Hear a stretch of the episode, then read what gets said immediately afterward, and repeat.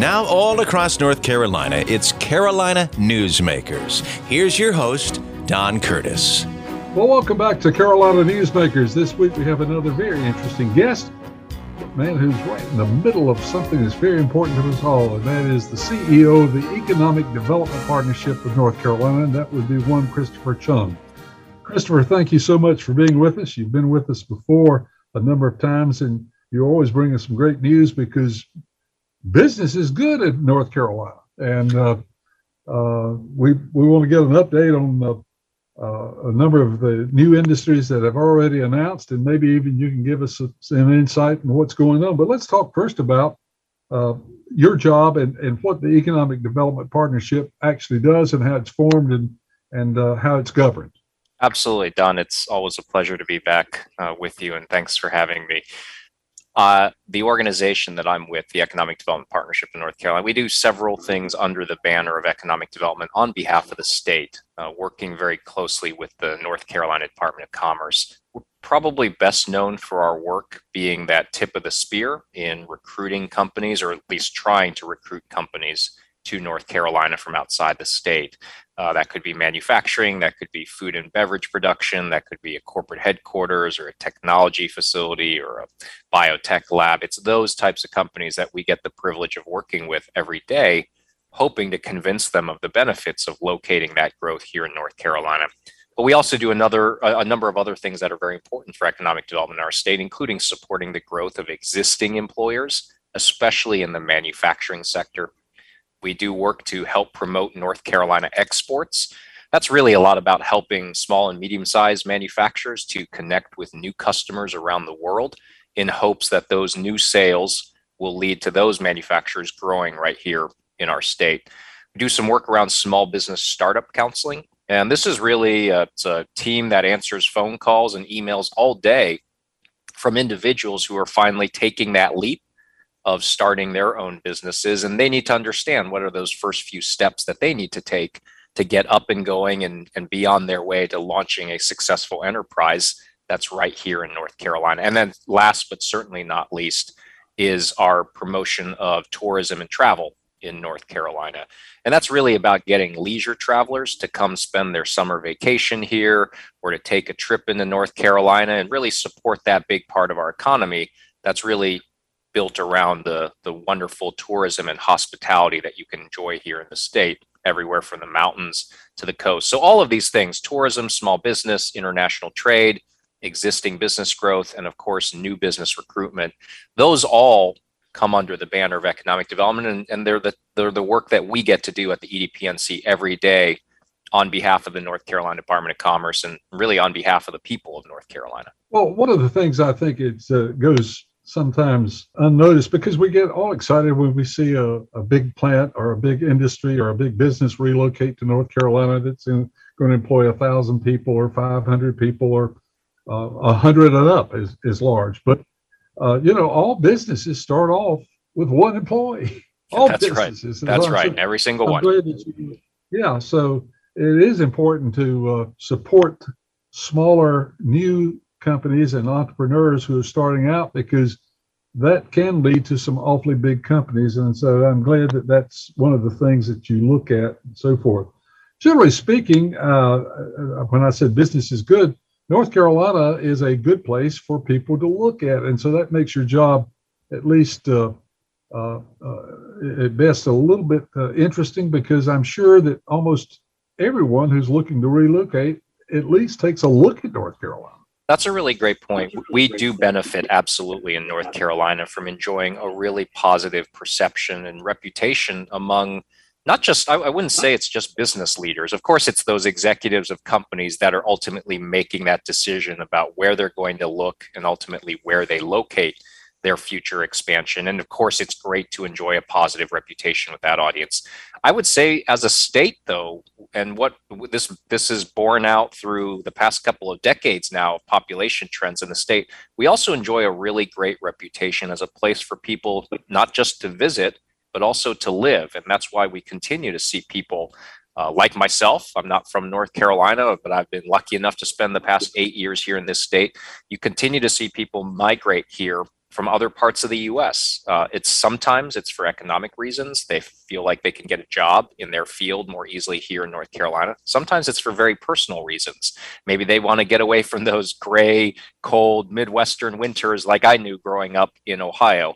Maybe they want to get away from a state that perhaps they see as a little bit too expensive, like in New York or California. But we continue to see people come from all over the country, especially the Northeast and the Midwest. And that also is driven by a very positive reputation that we have as a beautiful state, as a welcoming state.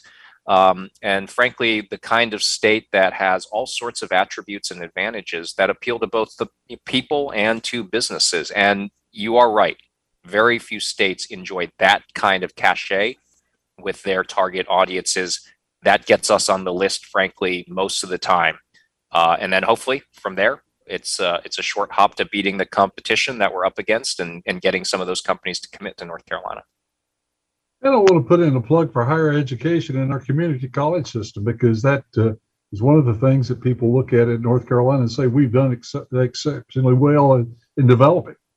It, it really is. You you and I know you know this from having your own business, but every company that economic developers are dealing with right now, and it, this is not unique to North Carolina, but certainly for our conversations, whether we're talking to existing companies that are already here, whether we're talking to new companies that are thinking about being here, frankly, whether it's some of the businesses that we interact with in the tourism work we do or the international trade work we do, many, many companies, if not all companies, are to some extent having some difficulties, uh, challenges hiring and retaining the kind of workers that they need to be successful because it's just a frankly very tough labor market if you are an employer. There's just a lot more competition for employees, and every business sector in every part of this country is feeling that pinch.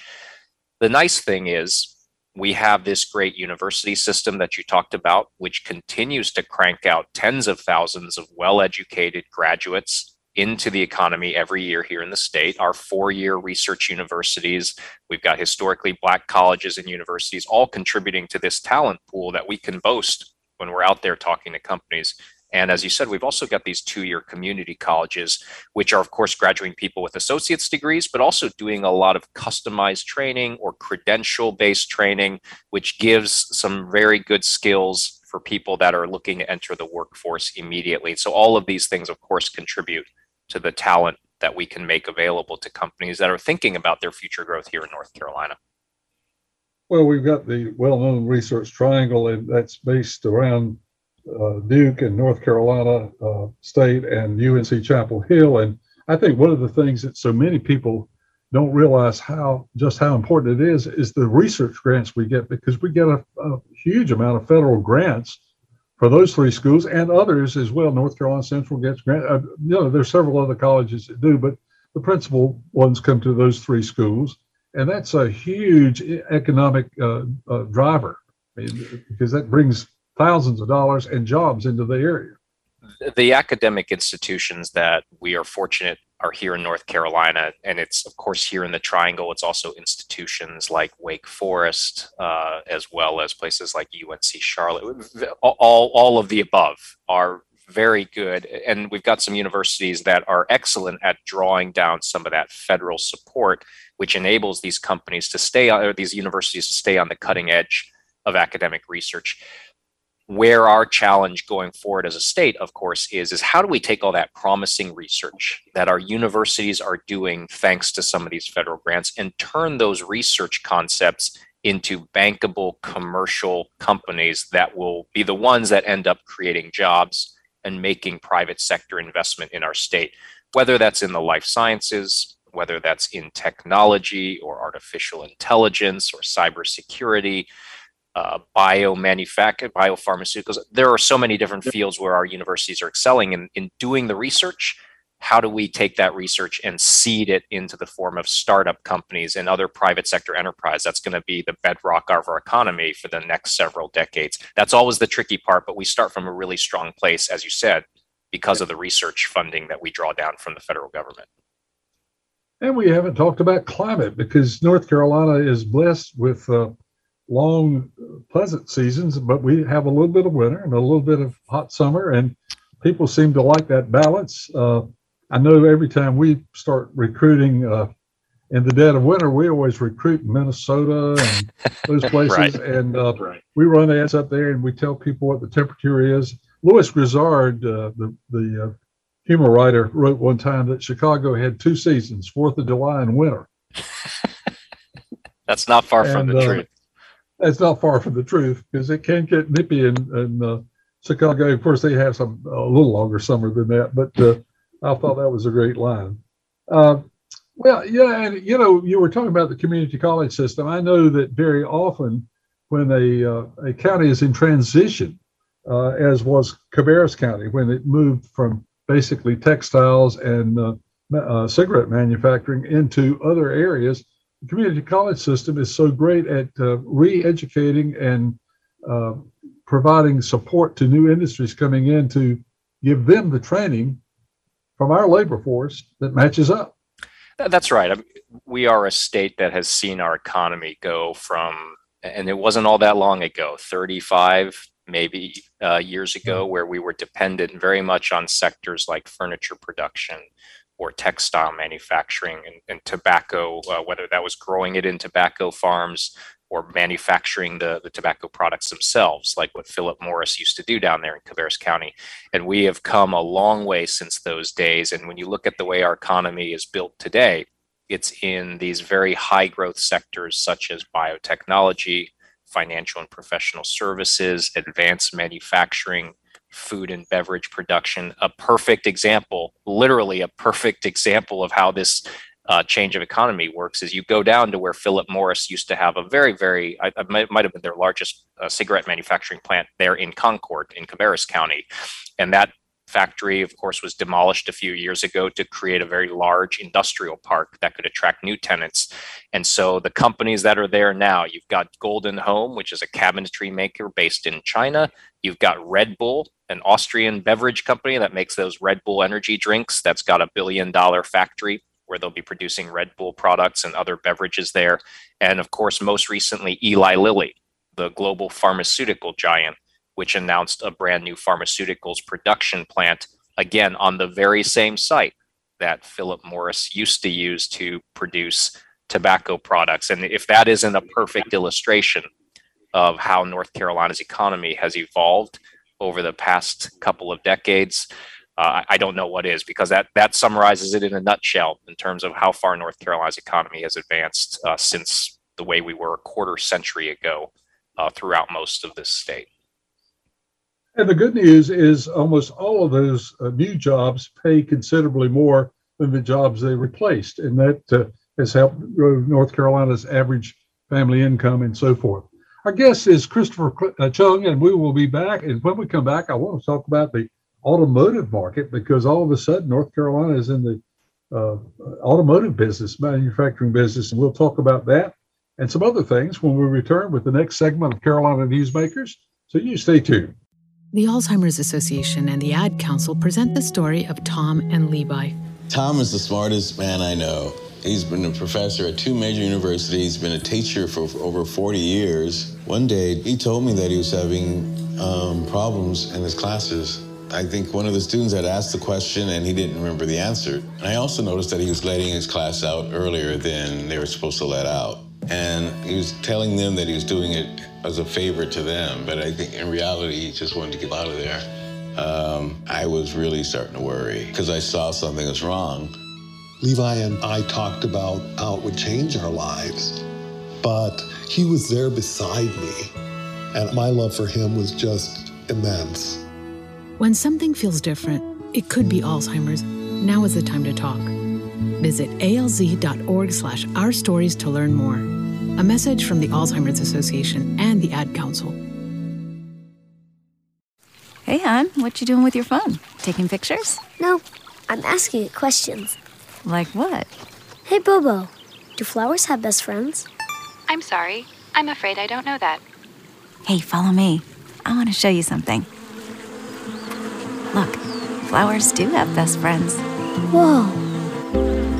Some answers can only be found in nature. Discover the unsearchable. Visit discovertheforest.org to find a trail near you. Brought to you by the United States Forest Service and the Ad Council. We continue with Carolina Newsmakers. Here's Don Curtis. We're back on Carolina Newsmakers. Our guest this week is a man who is so important to the development of North Carolina's future, and that's Christopher Chung, who is the CEO of the Economic Development Partnership of North Carolina. And uh, Christopher, I want to talk about the automotive market because all of a sudden North Carolina has become a factor, and we're talking about uh, manufacturing plants that are going to work a whole bunch of people. Yes, and you look at economic development here in North Carolina uh, over the past 25 years, and, and for a, long, a large part of that 25 years, we actually saw a lot of our neighbors here in the US Southeast be successful in attracting some of this automotive assembly activity. North Carolina, I think what most folks need to realize is we've long had a, a number of automotive suppliers. We call them tier one or tier two component manufacturers, either the different parts that go into a vehicle. We've long had a good base of those types of companies, 150 or more, uh, everything from transmissions to brake components to tires. We've had that type of production here. We just haven't had the automotive assembly. Uh, whereas South Carolina, very successful in attracting the likes of BMW and Volvo, Alabama attracting Hyundai and Honda and of course at our expense attracting a Toyota Mazda plant a few years ago where we were a finalist. Tennessee, Georgia, they've all had success, Mississippi even success in attracting automotive assembly. And that was always something that eluded North Carolina's economic development efforts, but as you said, in just the past 8 months, North Carolina has announced at least two hopefully there'll be more than that, but at least two investment decisions that are going to change that uh, result. First, you had Toyota out there near Greensboro announcing its electric vehicle battery manufacturing plant in December. And that's important, uh, not just because we're going to be having 2,000 employees out there making EV batteries, but when you look at how the electric vehicle industry supply chain works, I would say that a lot of folks are eager to see whether or not Toyota makes that decision one day to actually assemble vehicles right there next to the battery plant because batteries are very heavy. You don't want to ship those further than you need to. And so there's probably some good chance that that could be an option for them for future vehicle assembly. And then, of course, following that in March, you had VinFast, uh, an, an, upstart name in the EV space uh, that is currently producing vehicles in Vietnam for domestic consumption, but that has made a very ambitious bet uh, to supply the US market and to do so from a factory in Chatham County, just 40 minutes southwest of Raleigh. And that's going to be, again, multiple thousands of jobs, multiple billions of investment. And so these two investments, by a long recognized name like Toyota, by an upstart name in the auto sector like VinFast, and just in the span of eight months, we've gone from not having any automotive related assembly to these two global names that have put their flags down here in North Carolina. And that's something to be tremendously excited and optimistic about. And uh, Greensboro in that area also is welcoming uh, the possibility of, of manufacturing some airplanes. That's right. Yeah, Boom Supersonic. Again, another upstart name and that's looking to disrupt the way that the aviation industry works today by offering low cost uh, supersonic flight that gets you from New York to London, I think in something like three and a half hours based on what they're prototype modeling. So they've got some time here as they produce a prototype for FAA regulatory approval before they start cranking out aircraft that will hopefully go into operation here in the later part of the 2020s. But again, also something where the triad, the Greensboro market, could be home to the next major disruption in the commercial aerospace industry. So, what is what's the timetable for these three that you mentioned: the Toyota, the VinFast, and the uh, uh, and the air, uh, aerospace uh, plant? Yeah, so I will have to double check what Toyota's operational start date. I know that they are uh, very close to groundbreaking and starting construction of their facility. And I want to say it's about a two year construction period uh, before the factory starts cranking out the batteries. Of course, as I said, uh, we don't know whether or not they plan to do vehicle assembly there in the future. Of course, that is our hope that they not just make the batteries, but everything that goes around the batteries. Uh, whether that's in the cards, how soon that would be, that's hard to say. VinFast has said that they hope to start factory construction sometime in 2022 with the first vehicles coming off the line in 2024. A very ambitious, very fast timetable as well. And then Boom Supersonic My understanding is, of course, the first stage here is to produce a working prototype of supersonic aircraft, which is what would go through some of the federal uh, FAA regulation uh, to get it certified to go into operation. And then, of course, that's a fairly lengthy process. HondaJet had to do something very similar with the, the aircraft that it makes in Greensboro. But once you're through that federal FAA regulation uh, approval, then you're looking at starting to produce aircraft for United Airlines, Japan Airlines, and some of the other commercial customers that they've signed letters of agreement with.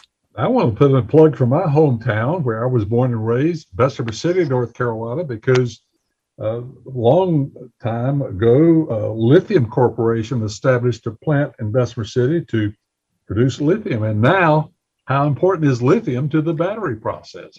Uh, absolutely. Well, that is the dominant technology right now for not just EV batteries, but laptop batteries, cell phone batteries. Lithium ion is the incumbent technology. And, and while there are, of course, always efforts to look at whether there are alternative technologies that could displace lithium ion, so far no one has figured out how to do that at the same scale and cost uh, that lithium ion uh, batteries can be produced. And so, yes, you need the raw material.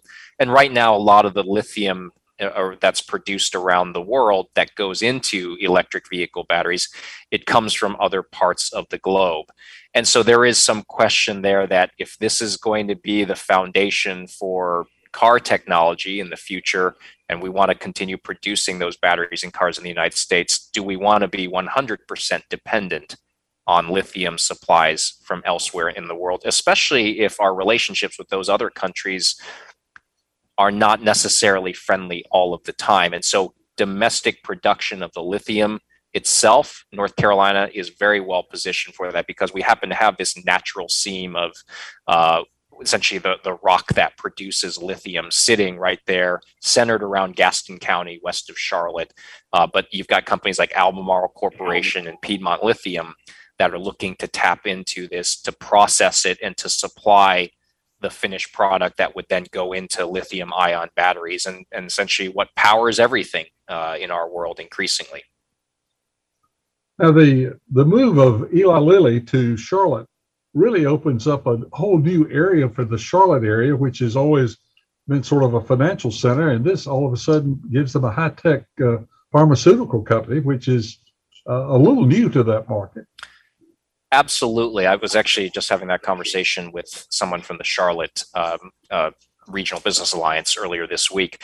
So, for a long time, so I've been in this role for about eight years now. And I, I know that when I would be out there talking to companies or to site selection professionals for a very long time, even in the very recent past, people still thought of Charlotte as primarily as a banking town, a financial services town, and that being the dominant industry where it would be hard to hire workforce or be successful if you weren't in that industry, which of course is, is not has never been a, a correct assumption about anything. But it's important to remember that these perceptions of a place can very much affect whether a company will even take a hard look, let alone locate in a place that they assume to be one thing uh, when in fact it really is is not the the perception that folks had around Charlotte being essentially a banking or financial services town that's changed quite a bit with a few wins that Charlotte has had in recent years, uh, including in both the technology space, so not financial technology, but just overall technology software development.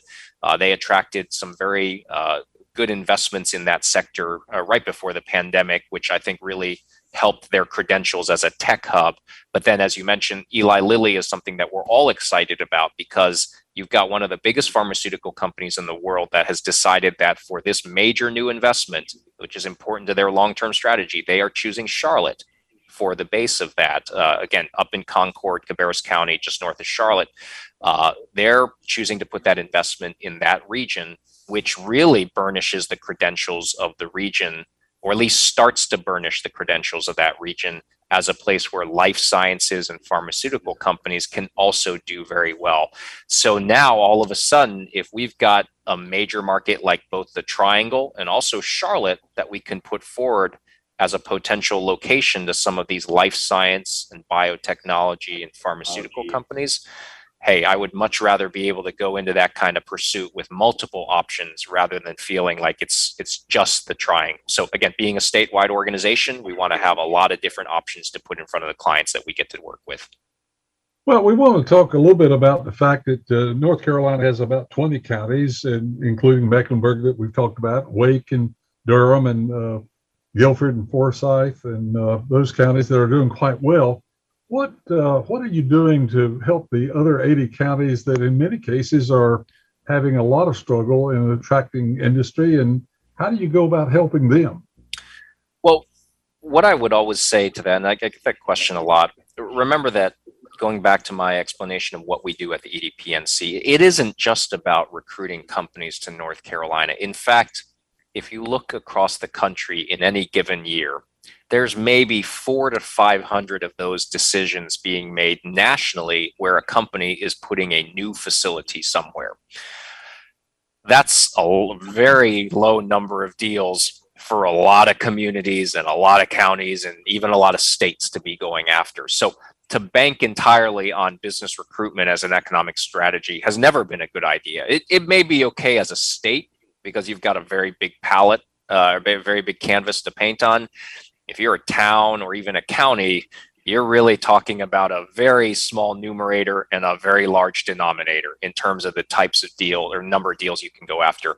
And that's why we do multiple things under the banner of economic development here in North Carolina. Take tourism, for example tourism is economic development in a lot of our more rural areas of the state, especially up in the mountains and along the coast. Those are areas that either because they don't necessarily have the size of labor pool or they don't have the kind of supply chain or logistics uh, attributes, they're not likely to be attracting major new manufacturing of any scale in fact, in some of those areas in the mountains, for example, you may not even have the sufficient size of industrial real estate that can accommodate a very large manufacturing plant because you need a flat piece of land to do that.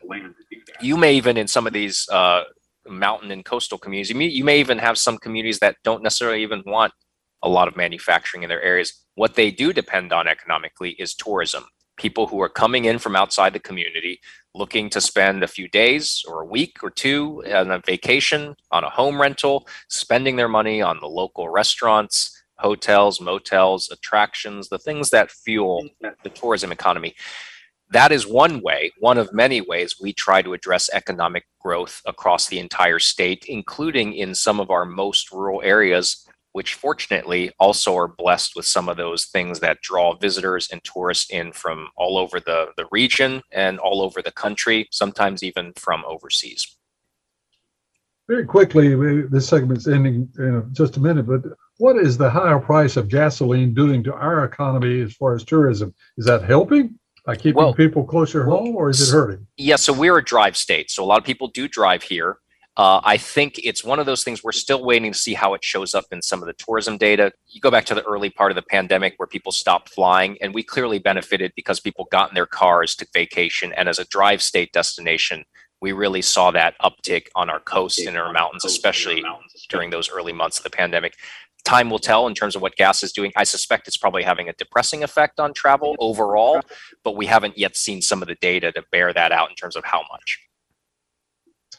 Our guest is Christopher Chung. He's the CEO of the Economic Development Partnership of North Carolina.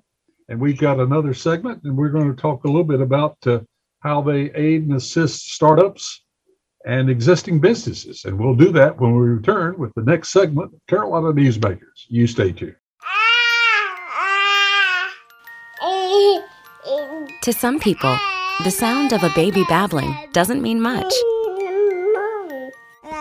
But that's not necessarily true. By six months, they're combining vowels and consonants. By nine months, they're trying out different kinds of sounds. And by 12 months, their babbling is beginning to take on some meaning. Especially if there's no babbling at all. Little to no babbling by 12 months or later is just one of the possible signs of autism in children. Early screening and intervention can make a lifetime of difference and unlock a world of possibilities. Take the first step at autismspeaks.org. A public service announcement brought to you by Autism Speaks and the Ad Council. Watch out! You got me! The galaxy is safe once again.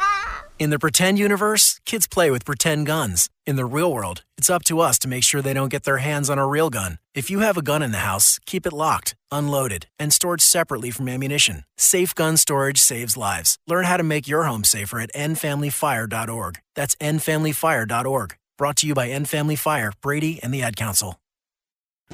Now, once again, with today's Carolina Newsmakers, here's Don Curtis. We're back on Carolina Newsmakers with our guest, Christopher Chung, who has, uh, I think you said you've been in this job eight years now. He is uh, the CEO of the Economic Development Partnership of North Carolina that works very closely with the Department of Commerce in recruiting industry and development of uh, our economy. And we've talked uh, about the new industries that are coming in. We've talked about the new automotive plants that are coming in and some of the big things. But one of the things that he mentioned early on uh, is uh, the support of existing employers because uh, we certainly want to be sure that the existing employers who've been paying taxes in North Carolina for a long time are well taken care of as well. And also uh, the startup of new businesses uh, for entrepreneurs who are wanting to start out. So let's talk a little bit about some of the types of things that you do to aid and assist in this area. Our existing industry support efforts are uh, they, they're of course all across North Carolina. So we've got someone in each of eight regions around North Carolina, and their principal job every day when they get up is to call on existing employers, and typically in the manufacturing sector. Again, there there are tens of thousands of, of employers in every single community, so we have to prioritize and and based on the way that we're best uh, suited to assist companies, that tends to skew a little bit more towards industrial and manufacturing. So our folks in each of these regions get up every day. They call on existing employers in the manufacturing sector in their communities. And so they're sitting across from a plant manager or a site lead or sometimes even the company president. And they're just trying to understand first and foremost what are the challenges that this company is facing? What are the roadblocks that may be holding them back? From continuing to expand and add jobs here in North Carolina. And then, of course, once they understand what the biggest challenges are that that company is facing, then their job is try to figure out a suite of resources or services that can help that company overcome those barriers in such a way that they can keep expanding, keep growing, keep adding jobs in North Carolina frankly, for the better part of the past several years, workforce has been the biggest challenge or pain point that we hear about from existing employers that we talk to. Attracting the right skill set, retaining those employees, that continues to be a big issue, probably the biggest issue that we hear time and again from companies that we, existing employers that we get the chance to work with. You'd be amazed that for a lot of these employers, of course, they're focused on their product or their service and they don't necessarily have a whole lot of time to be thinking about or exploring some of these potential solutions to the challenges that are affecting their businesses. So sometimes it's as simple as introductions to some of the resources that can help them on the workforce front. You, we, we talked earlier uh, about community colleges and the role that they play in providing training for employees. Uh, there are a lot of other great nonprofit or public workforce development institutions that can also help employers to find, screen, recruit, and retain employees. So sometimes it's just helping a company walk through all of these different things that could be available to them to help with this very big issue.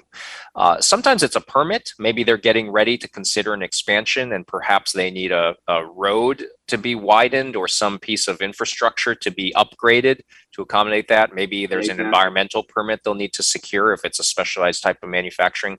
So it's helping that company navigate that process and getting the answers that they need, getting them the, the services that they need to go ahead and, and take the plunge on that expansion.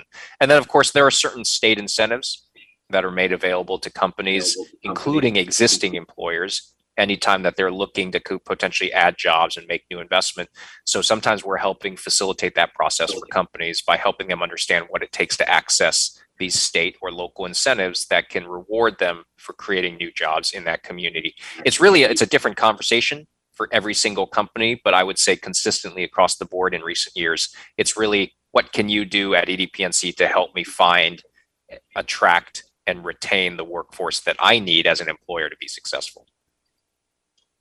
We read a lot and uh, see the effects of the supply chain problem that we're having now in the in the United States. I, I know again talking about my little hometown of Bessemer City, they were telling me the other day that they'd ordered a piece of equipment, uh, and the delivery date is 15 months out.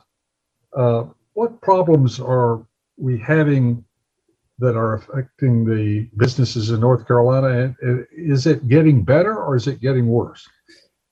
I don't know that it's getting better. I hope it's not getting worse. But th- this supply chain, so difficulty of getting certain materials or products or components, that is certainly something that the pandemic, I don't know that the pandemic is 100% responsible, but it's certainly very responsible for causing a lot of these shortages that affect businesses' ability to operate.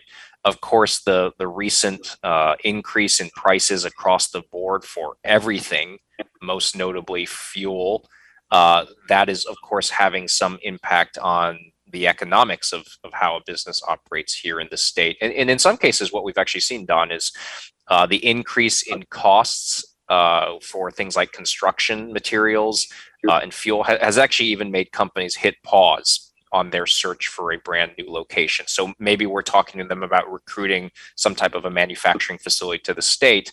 And because of escalating costs, they've decided to table that decision at least until the cost environment gets a little bit better.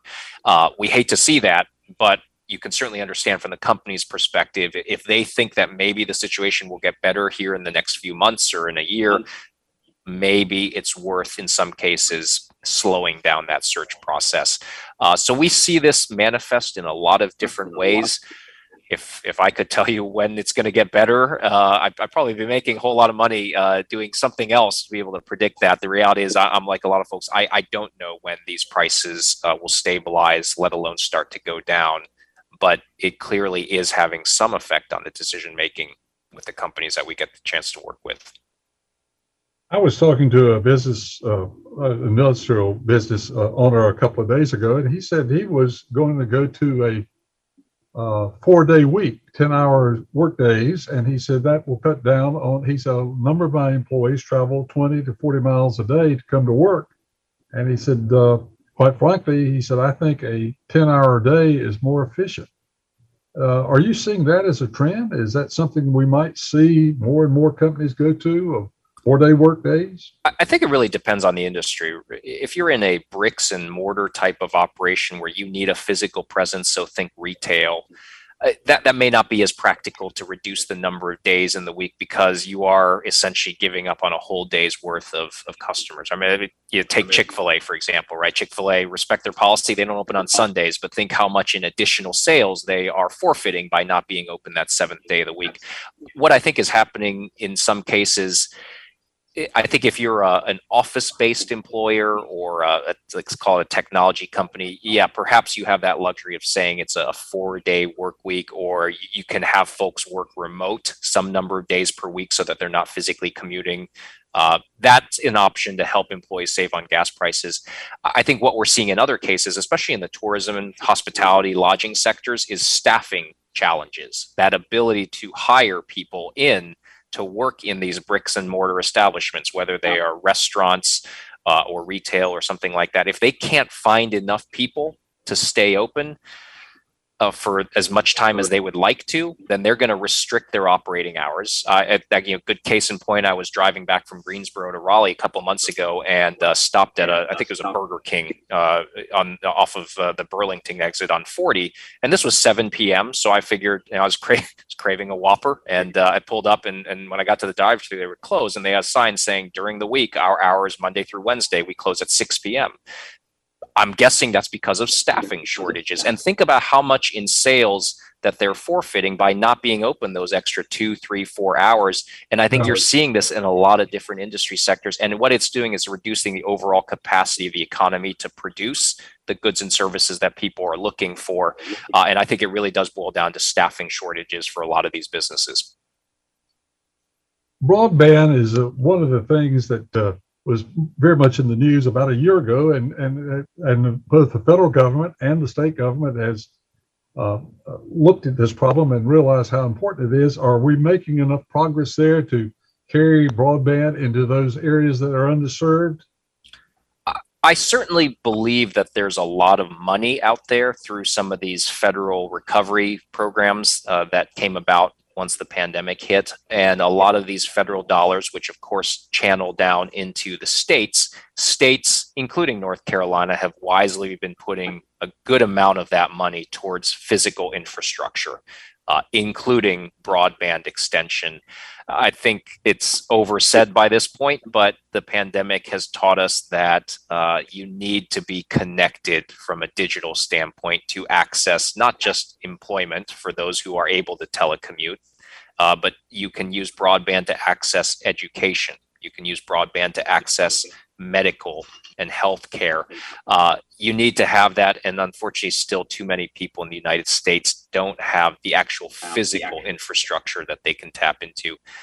Fortunately, I think some of these federal dollars, uh, if they're wisely invested by the states, which I think is happening on this issue, uh, then that's going to really make a dent in building out the infrastructure.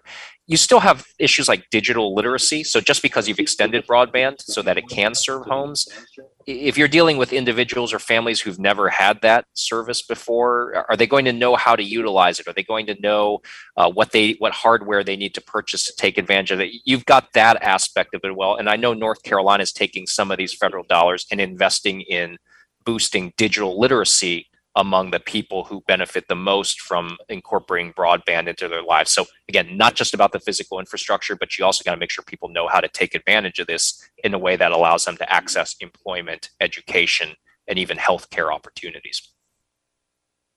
We have two ports in North Carolina, Morehead City and the Wilmington area. Uh, it's always seemed to me that they don't get their fair share. Are we getting a better share of the port business from, say, Virginia and South Carolina? Where do we stand with our ports? So, being a smaller port than Charleston, Savannah, and Norfolk has a lot of advantages, especially when you look at what's been going on in some of the global shipping industry. Uh, long story short, when you hear the North Carolina Ports Authority folks tell it, being that smaller port, yes, they, they don't have the same, you know, probably by an order of 10 a number of, of containers coming through, but they are able to be a lot nimbler. And so, uh, turn times when a truck is coming in to pick up a container or drop off a container, that ability to process traffic and get it off of ships and onto trucks and rail, or get it off of rail and trucks onto ships, being a smaller port actually conveys some advantages of being able to be faster on that type of thing. And so, that is one of those advantages that our ports have been able to to tee up with potential shippers during the pandemic. And we've all seen and read a lot of the, these stories about congestion at ports. That is not a reality for North Carolina's ports. And that is a major selling point right now for the ports as they continue to attract shipping lines that call on Wilmington and to some extent that call on Morehead City. And of course, uh, we are always have always been blessed with uh, good uh, rail transportation. Uh, where do we stand there? So rail, of course, we've got great freight, freight rail providers, uh, Norfolk Southern and CSX being the two big ones. And for a lot of these manufacturing projects that we hope to attract to North Carolina, rail service is important. Uh, usually about one out of every five of those deals, they have to have good freight rail service. The interesting developments are really going to be around passenger rail uh, North Carolina DOT, Department of Transportation, just secured some funding to do the next phase of planning a major passenger rail improvement between Raleigh and Richmond. Uh, the idea being that that could serve in some part as a commuter rail feeder uh, so that we're taking cars off the roads every day, reducing traffic congestion, but still allowing people to get into the cities from outlying areas using passenger rail. Uh, that's an exciting development. So I think that's going to be one of those areas that we're excited to watch because it has a lot to do with where people choose to live, where they choose to commute, how they choose to get around North Carolina. And hopefully, it's one of those areas that we see some physical infrastructure investment happen in, in the next several years. Our guest is Christopher Chung, and we have one final segment coming up. And in that segment, I want to talk about how you go about your job of recruiting industry. Uh, and we'll do that. We're going to take a break for these commercial messages. And right after that, we'll be back with Christopher Chung. You stay tuned. As an 18 year old, I let my mistakes kind of take over my life. I was 0.5 credits away from completing high school, and I didn't do it. 10 years later, at age 28, Jackie finished her high school diploma.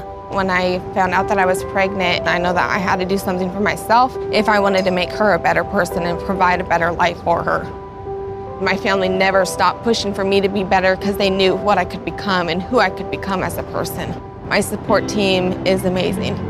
The educational director, my sister, and even my seven year old daughter has just been more than the support that I could ask for. I've been given an opportunity, and I'm just thankful for it. No one gets a diploma alone. If you're thinking of finishing your high school diploma, you have help. Find free adult education classes near you at finishyourdiploma.org. That's finishyourdiploma.org. Brought to you by the Dollar General Literacy Foundation and the Ad Council. Adopt US Kids presents What to Expect When You're Expecting a Teenager. Learning the Lingo. GOAT, G O A T, acronym, stands for Greatest of All Time. As in, spaghetti sandwiches for dinner? They're my fave. Dad, you're the GOAT. You don't have to speak teen to be a perfect parent. Thousands of teens in foster care will love you just the same. Visit adoptuskids.org. Brought to you by the U.S. Department of Health and Human Services, Adopt U.S. Kids, and the Ad Council. Carolina Newsmakers continues, and once again, here's Don Curtis. Welcome back to Carolina Newsmakers. A reminder a number of our stations carry a half hour version of this program.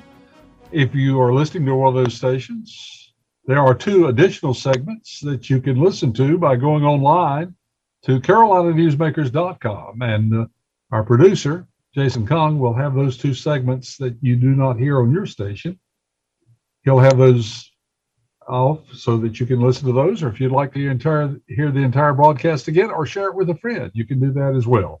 That's carolinanewsmakers.com. Our guest this week is Christopher Chung. He's the CEO of the Economic Development Partnership of North Carolina.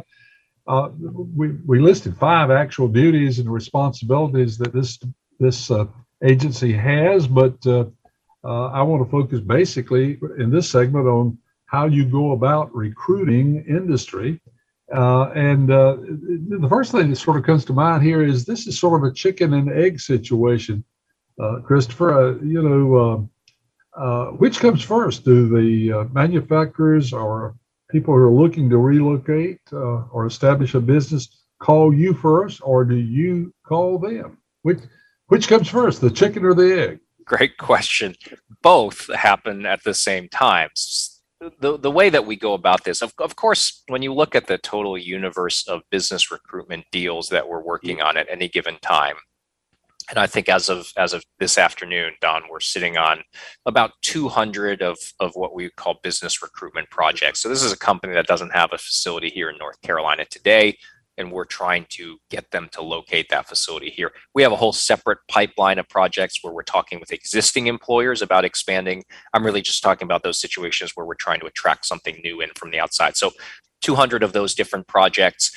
The vast majority of those, they are coming by way of a company or their representative uh, contacting us and basically saying, hey, we are planning call it a, and we're planning an electric vehicle battery manufacturing plant. And these are our requirements. And North Carolina is one of several states that we are looking at for this potential new investment. However, we also have a team that is focused on finding those projects. Uh, this is our business development team, and, and they're hitting a lot of different industry events and networking with the kinds of individuals who might be aware that their company is getting ready to start the search for a new location. It's just they haven't actually gone out there officially with those requirements. The, the idea being that if we can get a bit of an inside track with this particular company before they ever start engaging other states, we might have some advantage in coming out on top in that competition. Uh, but the bottom line is we don't want to wait for the phone to ring. We want to try to generate our own deal flow. And that's why we have this portion of our organization, which is out there really trying to shake the bushes, find those companies that are in growth mode, and hopefully identify the companies that actually have projects that they are planning today where North Carolina might be a reasonable fit. And of course, then get North Carolina be the ultimate winner of that. But I'd say nine, uh, 80% of the deals that we work are the result of us not not ever knowing about it. We get that phone call though, where a company has let us know that we're on the list and they begin to need our assistance in finding appropriate locations around North Carolina for that opportunity. So, what are some of the, say, the top five things that you hear from people who are looking to relocate? Uh, what uh, what are they most concerned about? It's really as many companies as we interact with. You could probably see that it's different for every single company. This is not all that different than uh, people looking for a home, right? I, I don't know how many homes you've uh, looked for in your lifetime, Don, but you probably had your list of wants and you had your list of needs. Companies are the same way. They have things that they absolutely must have. And usually that's logistical considerations, maybe proximity, for example, to raw materials or proximity to a port where their finished products would get shipped out of. Uh, they have other wants, such as if they're planning a major new manufacturing plant, they usually have a specific real estate need. It's got to be 250 acres or larger with heavy power, heavy water, heavy sewer of course, they also have their nice to haves. And sometimes that's about the type of community that they're in or the business climate that they want to be operating from. The bottom line is we try to figure out for every single one of these companies what are the things most important to them. Mm-hmm. I'd say, generally speaking, of course, access to workforce. Every company, as we've talked about already, is really keen on making sure they've got the human capital they need. And it doesn't matter what industry, they need to have the human capital they need to be successful. Uh, real estate is frequently, especially for industrial or manufacturing, these very large factories that you hear about North Carolina trying to recruit, they have a very defined real estate requirement. And that's a very uncommon type of real estate that they're searching for. So that is one of the ways that we narrow down that list pretty quickly. In recent times, I'd say for a lot of these manufacturing firms, Don, they're going to be consuming a lot of energy. Uh, it, it, takes a lot of electricity, for example, to produce uh, semiconductors or electric vehicle batteries. More and more companies that we are talking to every day express a desire, if not a requirement, that the power they consume at their manufacturing facilities be sourced from renewable energy. And different companies will have different definitions of renewable, but generally solar, wind. Those are two consistent forms of renewable energy that companies express a very strong desire for. Like they, that is one of their requirements or criteria where they say we're going to be producing X or consuming X amount of electricity every year. We want it to be 100% renewable by 2030. And of course, we work very closely with the Duke Energies and Dominion Energies and the co-ops of the world to sit down around a table and figure out how are we going to satisfy that need if they choose to locate in North Carolina. But I think this focus on renewable clean energy, that's mm-hmm. because these companies uh, they have stakeholders and employees and customers who expect their products to be made using renewable energy. And that is why you're seeing it as more and more of a criteria in the types of projects that we compete for. One of the things that you think North Carolina needs to do or improve on or spend more money or whatever to become more business friendly. I think I think generally speaking, we must be viewed as a business friendly state to begin with because you're already having a number of successes. But what else can we do? We are very well regarded, as we talked about earlier, as a business climate. And, and that's borne out by a lot of these third party rankings, whether that's CNBC or Forbes or Chief Executive Magazine, consistently top 10, if not top five best states to do business. I think North Carolina's made a lot of headway in terms of tax policy over the past decade. Uh, this was before my time, but uh, some of our corporate tax and even our individual personal income tax policies were seen as a little bit less friendly to people and to businesses. And I know that's something that the, the legislature worked a lot on going back as far as a decade. We're in pretty good shape there, I'd say. Uh, with our tax rates being what they are, we, we, don't hear that come up as, as a challenging point. Uh, I would say consistent investments in education because that is the, the K through 12 education population. That is what fuels our future workforce. So we got to make sure that the kids going through our K through 12 public schools have the foundational skills and knowledge to be successful in whatever the economy looks like eh, by the time that they graduate into the workforce investments in infrastructure, whether that's to move people or to move products. You cannot go wrong with continuing to invest in that physical infrastructure, whether that's our ports, our roads, our bridges, our airports, our rail. That's, of course, very necessary. I'd say one challenge we're facing at right now that's very acute we continue to be going after very large manufacturing facilities. Again, think EV battery manufacturing or EV assembly or even semiconductor production. These are manufacturing facilities that need hundreds, if not thousands, of developable acres of land for that factory uh, that has heavy electricity connections, heavy water, heavy sewer, and they have to be close to the kinds of population centers that support the hiring of thousands of skilled employees. So, yeah, there are plenty of big pieces of land out in the country uh, that have all of those other utilities, but they're nowhere near anybody. And so it's going to be really hard for a company to set up stakes there and, and, and get the workforce to commute in. So these companies are looking for all those different criteria, and we just don't have a whole lot of those types of what we call mega sites that are still in our inventory. And that could be one of those limiting factors where the next company that comes to us looking for a mega site, if we don't have a good one, that fits their criteria, we're probably not going to last in that conversation for very long. And they're going to end up in a state that does have that particular piece of real estate that they need. That is a very, very granular issue, but is a very real issue in terms of barriers to success. We want to continue attracting these transformative deals to North Carolina, but that's predicated on having these mega sites available to put in front of companies with that kind of a manufacturing need. We hear talk of a recession. Most of the economists that I talk to uh, or listen to all say they think it's going to be mild and probably short. But since most of the work you're doing is long range planning, will that actually have any real effect on your work? Will it slow down anything? Uh, I can't imagine it wouldn't slow down, and, and that's that's only because it's been uh, busy is an overused word in every profession, including economic development. But it really has been busier than anything that that I've seen in 25 years of doing this work, Donna. Uh, these past two years, starting from about June of 2020 to, to where we sit today, the the regularity, the volume of deals that we get the chance to compete for, and the size of these projects has been unlike anything that I've seen, and, and that most of my colleagues in this industry have seen. So it's hard not to imagine that a recession would slow that down and, and, that actually would give us all a little bit of a chance to catch our breaths after a very very active past couple of years what extent will it depress activity? That's always the the sixty-four thousand dollar question. I think we are starting to see decisions take a little bit longer. Uh, the, the deal flow hasn't slowed down noticeably, but the the amount of time from the when we get that first phone call to when a company makes a decision that seems to be stretching out ever so slightly a little bit in the past few months.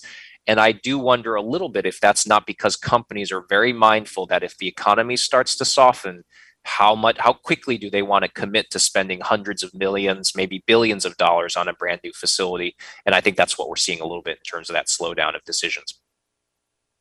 Well i know that secrecy is uh, very important in this thing but uh, can you uh, maybe give us a little bit of a forecast and say should we expect any good news to come out uh, as far as economic development in say the next three months well, look, every announcement is good news, right? They, they can't all be yeah. uh, VinFasts and Toyotas and, and thousands of, of jobs. That, look, a hundred job project in rural North Carolina that's just as important, if not more so, than than three thousand jobs uh, somewhere here in the Triangle. So every single one of these projects that decides that North Carolina is the place for their future growth, that is that we all consider that to be big news for that particular community.